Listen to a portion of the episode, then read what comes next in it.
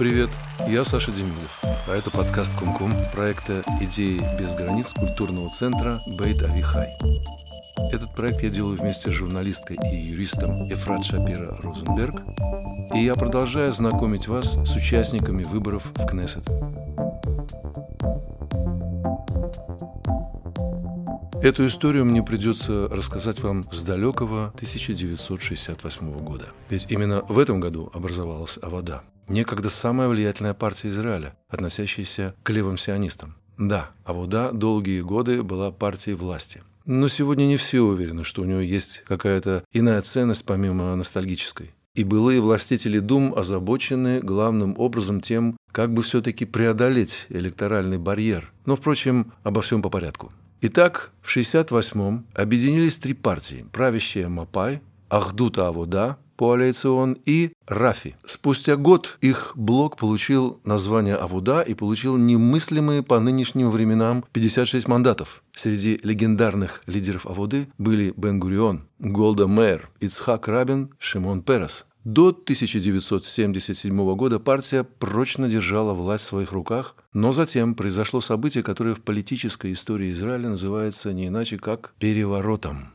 Выборы впервые выиграли правые, то есть Ликут. То же самое случилось и в 1981 году, а затем Ликут и Авода дважды делили власть в правительстве национального единства. И лишь в 1992-м левые вновь оказались на высоте, благодаря Исхаку Рабину. Но это было турбулентное время. Рабин инициировал соглашение Осло, вызвавшее в обществе резкий конфликт, усиление палестинского террора и коллективную травму. В конечном счете он был убит Игалем Амиром, и от этого Авода уже не оправилась. На рубеже тысячелетий была еще короткая эпоха Ихуда Барака на посту премьер-министра. Барак тоже пытался достичь соглашения с палестинцами, но безрезультатно. И в историю вошла его фраза о том, что с противоположной стороны попросту нет партнера. В последние же годы Авода меняла лидеров, как перчатки. Шели Ехимович, Ицхак Герцог, Ави Габай, Амир Перец. Каждый задержался на посту аккурат до очередных неудачных выборов, после чего его отстраняли и назначали на его пост следующего.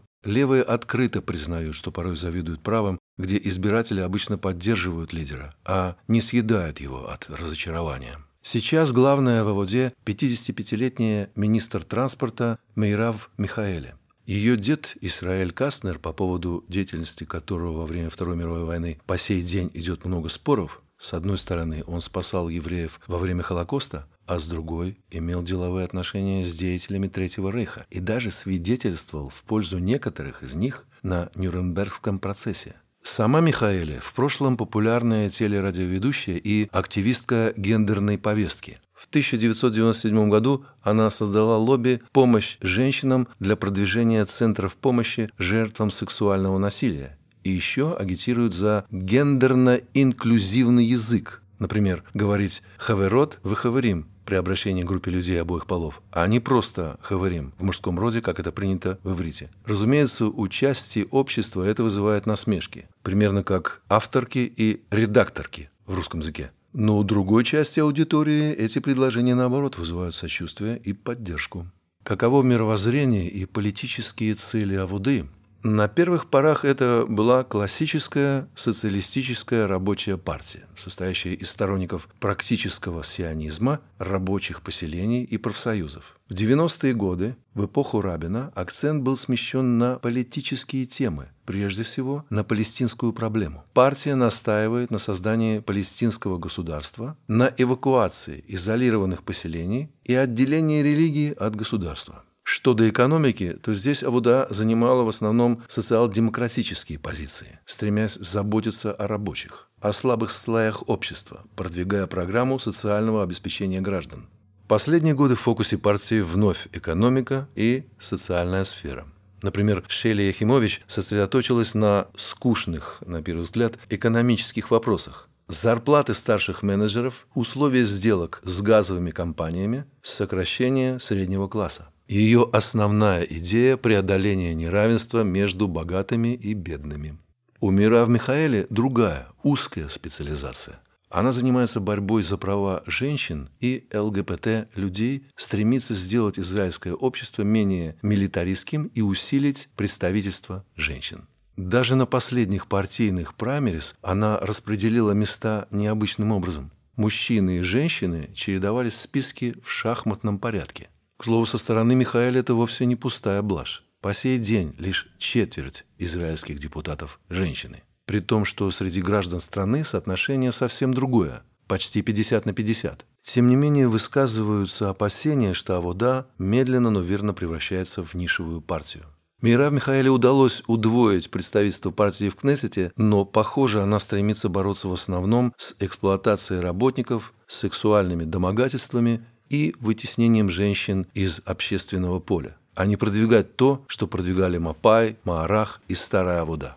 В политических вопросах партия последние годы тяготеет к центру, Возможно, это связано с тем, что из-за нападок правых прилагательное «левый» значительной части израильского общества стало восприниматься почти как оскорбление. Так что не все левые партии сегодня с гордостью носят этот бренд. А что же главная бинарная оппозиция израильской политики сегодня? Биби или не Биби? В 2020 году тогдашний лидер партии Амир Перец сбрил усы перед камерой в знак серьезности своего обещания не поддерживать Натаньяу. И что бы вы думали? Вскоре он оказался в правительстве Натаньяу и Ганса, но без усов. С Михаэлем, видимо, будет иначе. В коалицию 2020 года она вошла против своей воли, после чего нарушила коалиционную дисциплину, голосуя заодно с оппозицией. Другой вопрос, что лагерь «Только не Биби» все громче требует от АВД объединиться с партией Мерец и их главными конкурентами за симпатии левых избирателей. Обе балансируют на грани электорального барьера. И если одна не пройдет Кнессет, то шансов создать правительство, которое остановит Натаньяу, практически не будет. Политические программы двух партий не слишком далеки друг от друга. А вода считается более сионистской, левоцентристской, и ее идеология в противодействии Натаньяу и в феминизме. А Мерец более воинственные, открыто говорящие об оккупации и защищающие права палестинцев. Захава Гильон из Мерец была готова к ситуативному объединению с Аводой. Но Мира в Михаэле резко воспротивилась этой идее. По ее мнению, целая не всегда больше суммы ее частей, и идя на выборы порознь, обе партии смогут привлечь больше голосов. Верная ли эта тактика? Пройдет ли Авода электоральный барьер, а в противном случае удержится ли Михаэля в кресле ее руководительницы? И может ли в Израиле сегодня существовать по-настоящему сильная левая партия? Уже очень скоро мы получим ответы на эти вопросы. Я Саша Демидов, и это подкаст «Кум-Кум. Выборы для чайников». Слушайте нас дальше. Пока.